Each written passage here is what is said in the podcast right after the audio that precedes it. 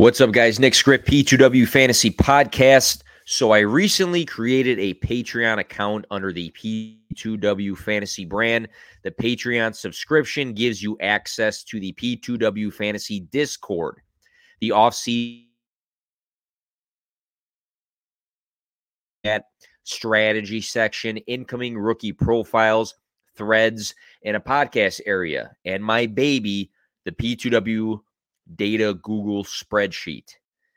That specific spreadsheet I'm going to tease for this episode and give you some facts and stats I found within that. These stats are all calculated via Excel. So I'm doing this by hand, but I feel like you can come to several conclusions from it. And I use it to, uh, you can use it potentially to uh, predict the future. So the P2W data Google spreadsheet is something I feel like can sell you on the subscription in itself. But again, tons of different offerings within that fantasy Patreon. So we're going to talk a little bit about some advanced stats that can relate to upside in fantasy football in just a second.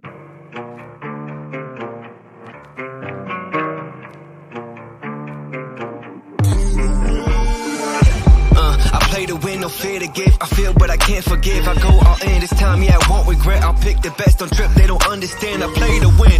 Yeah, I play to win. I play to win. Yeah, yeah, play to win. I play to win. Oh, play to win. I play to win. Yeah, yeah, play to win. I play to win. Okay, so what I'm going to do is drop some data today when mentioning upside for fantasy. This could be useful for next season and for dynasty fantasy football. So I'll go position to position, dropping some info from that P2W data spreadsheet within the Patreon. So for quarterbacks, I feel like there are a few different factors I identify upside for fantasy. Today, I'm going to mention percentage of 300 plus passing yard games, percentage of three plus passing touchdown games, and then the percentage of 50 plus rushing yard games. So, what percent of the time are QBs hitting these categories? This can separate them from one another in the fantasy world. So, for the percentage of games played with 300 plus passing yards, Patrick Mahomes smokes this category with 58.82% of his games at that mark. The next quarterback who hits this list, who has played in double digit games, is at 35.29%. Just to paint the picture of how far away Patrick Mahomes is uh, when talking about the percentage of games played with 300 plus passing yards. It's interesting to see two non Zach Wilson Jets quarterbacks at two and three when it comes to this list. Obviously, their sample size of games is small, but it makes you potentially think about the Jets system and if they do have a change in quarterback, how that changing quarterback, if they move on from Zach Wilson, could have the potential to hit this upside category. Tua makes this list as the third highest quarterback with double digit games played at 30.77%. I continue to be a truther of his. I think he is extremely competent as a quarterback and has one of the better offensive systems in the league. Some big whiffs when it comes to the percentage of games played with 300 plus passing yards. This category include Aaron Rodgers at 0% and the likes of names like Dak Prescott and Russell Wilson being fairly low. Moving on to percentage of games with three plus passing touchdowns, potential upside metric for quarterbacks again. Once again, Patrick Mahomes smokes this category nearly 12% higher than any other quarterback. Joe Burrow comes in at number two at 35.29% of the time that he's had three plus passing touchdowns in games. Lots of Tee Higgins future predictions circulating the world, but from a dynasty perspective, should Cincy keep that trio of Burrow, Chase, and Higgins together and build on the team, it is completely justified for Joe Burrow to be this high on the list, and you should expect this. I mentioned Tua before. He is also uh, in the second tier of this list in the 30% range. Shout out to the three other Jared Goff believers like myself in the world, but he sat at 29.41% for this category. Only four quarterbacks had a higher percentage, again, of games played with three plus passing touchdowns than Jared Goff. Some quarterbacks in that 0% range include Daniel Jones, Mac Jones, and Kenny Pickett. Finally, for quarterbacks, we have to mention rushing upside. It's a part of fantasy football. It, it, it, brings upside to the quarterback position. So, what percent of the time did a quarterback hit 50 plus rushing yards? Now, my list is smaller here as I cut it off. I think I cut it off at like 240 total yards on the ground or something like that. Justin Fields and Lamar Jackson lead this category and by a lot with 66.67% of the time hitting 50 plus patch, uh, I'm sorry, rushing yards. Elite rushing upside, obviously, with those two is on full display. I think a lot of people slept on Daniel Jones and his rushing abilities heading into the season. He has the fourth highest percent and was a sleeper hit of mine heading into the season. It'll be interesting to see if New York for Daniel Jones re signs him for one and two gives him some people to throw to, as it's just Isaiah Hodgins and an injured Wan'Dale Robinson left standing in that wide receiver room if we're not counting the free agents. Let's go to the running back position. So many factors can be listed for upside. Uh, what you know brings upside to fantasy for running backs. Today, I'm going to mention for running backs the percentage of 100 plus rushing yard games and the percentage of seven plus target games. I'll also briefly mention the touchdown percentage in the red zone for running backs. So another player leading and leading by a lot for a category is Derrick Henry at 56.25% of his games played being at 100 plus rushing yards. No other running back hit 50%. Hell of a year for Josh Jacobs. And we got to mention Kenneth Walker, who was a pleasant surprise as a rookie. They were both in the 30 percent range for this category again of games played with 100 plus rushing yards. You wouldn't guess the other player in the 30s range. Hint, it's not Nick Chubb. He's in tier two alone with his own percentage, but it's D'Onta Foreman. Under 10% for players like Austin Ekeler, Joe Mixon, Najee Harris, and Ezekiel Elliott. May have been something not expected when coming into this past season.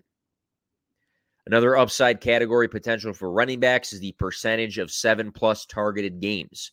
Austin Ekeler leads as the only player in the 50% range, which should not be surprising as he had nearly 20 more targets than any other running back in the league.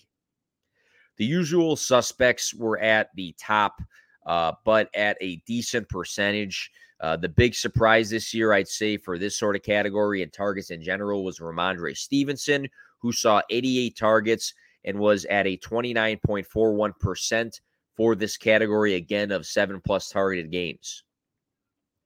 It's disappointing for this sort of category to see guys like Najee Harris, Kareem Hunt, Dalvin Cook so low for this percentage because we know that they have that in their bag, their ability.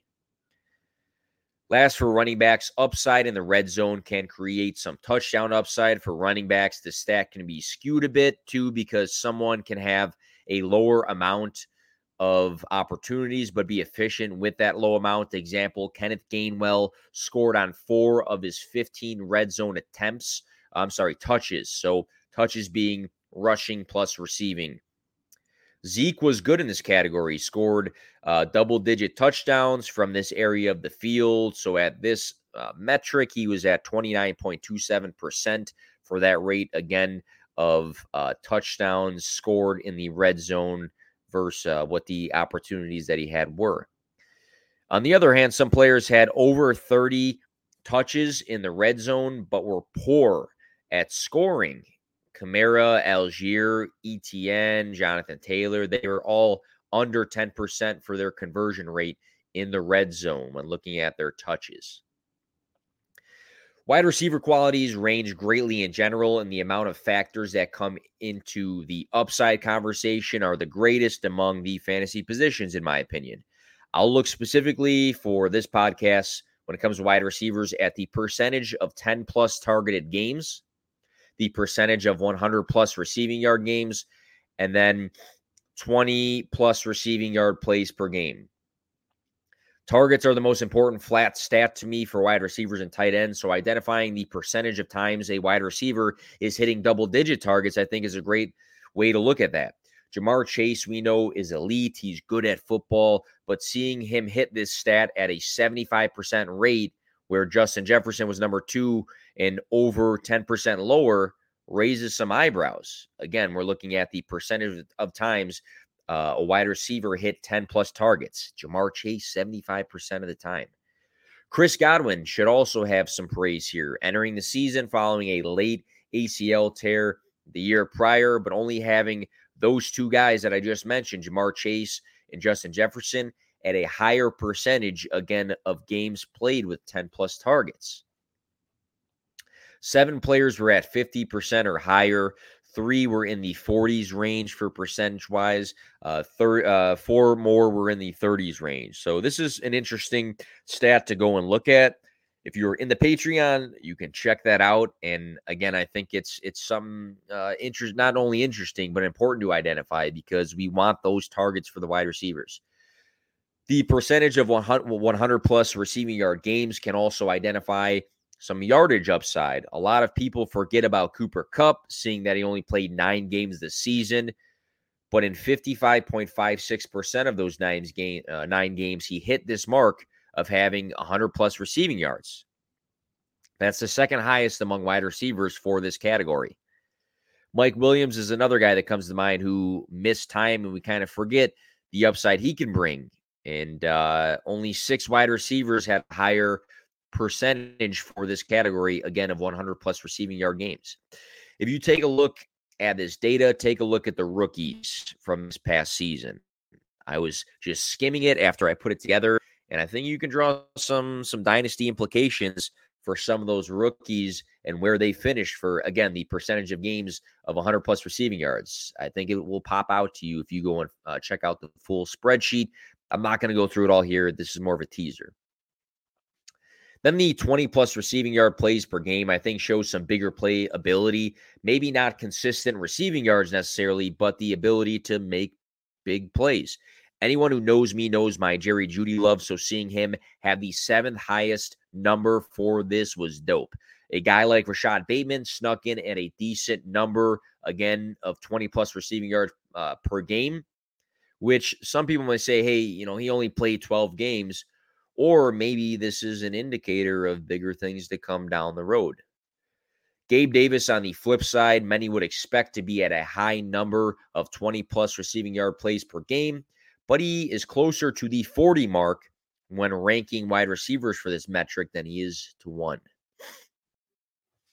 For tight ends, you want to, uh, again, you might want to identify what you're looking for in a tight end. For me, though, when it comes to fantasy football, uh, football, it's the importance and the consistency of targets that a tight end receives in their offense.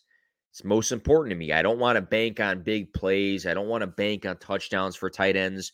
Those things can come with consistent targets. So I will briefly look at tight ends through a category outside of targets, looking at the percentage of 70 plus receiving yard games. So this is an upside metric outside of targets. Uh, again, my my main my main emphasis is consistency in targets, but hey, let's look at the percentage of 70 plus receiving yard games. So Travis Kelce shows us why he is a cheat code for the position. 58.82% of his games he finished with 70 plus receiving yards. The next highest percentage for tight ends was 33.33%. Enough said in that 33.33% tier of tight ends that finish with 70 plus receiving yard games, there are four players, and one is often not credited enough for what his dynasty worth probably is, and that man is Pat Freiermuth. In the 20s range for the percentage, it's interesting to see names like David Njoku and Greg Dulcich, who I think can make a case to be bigger dynasty pieces in their shaping offenses. So I just wanted to give you guys a glimpse of some of the data within that P2W data Google spreadsheet. I have 19 tabs, and the emphasis here is so far because I keep adding more tabs to this massive P2W data spreadsheet, Google uh, Doc, whatever you want to call it. Uh, and I continue, I will continue to do more with that.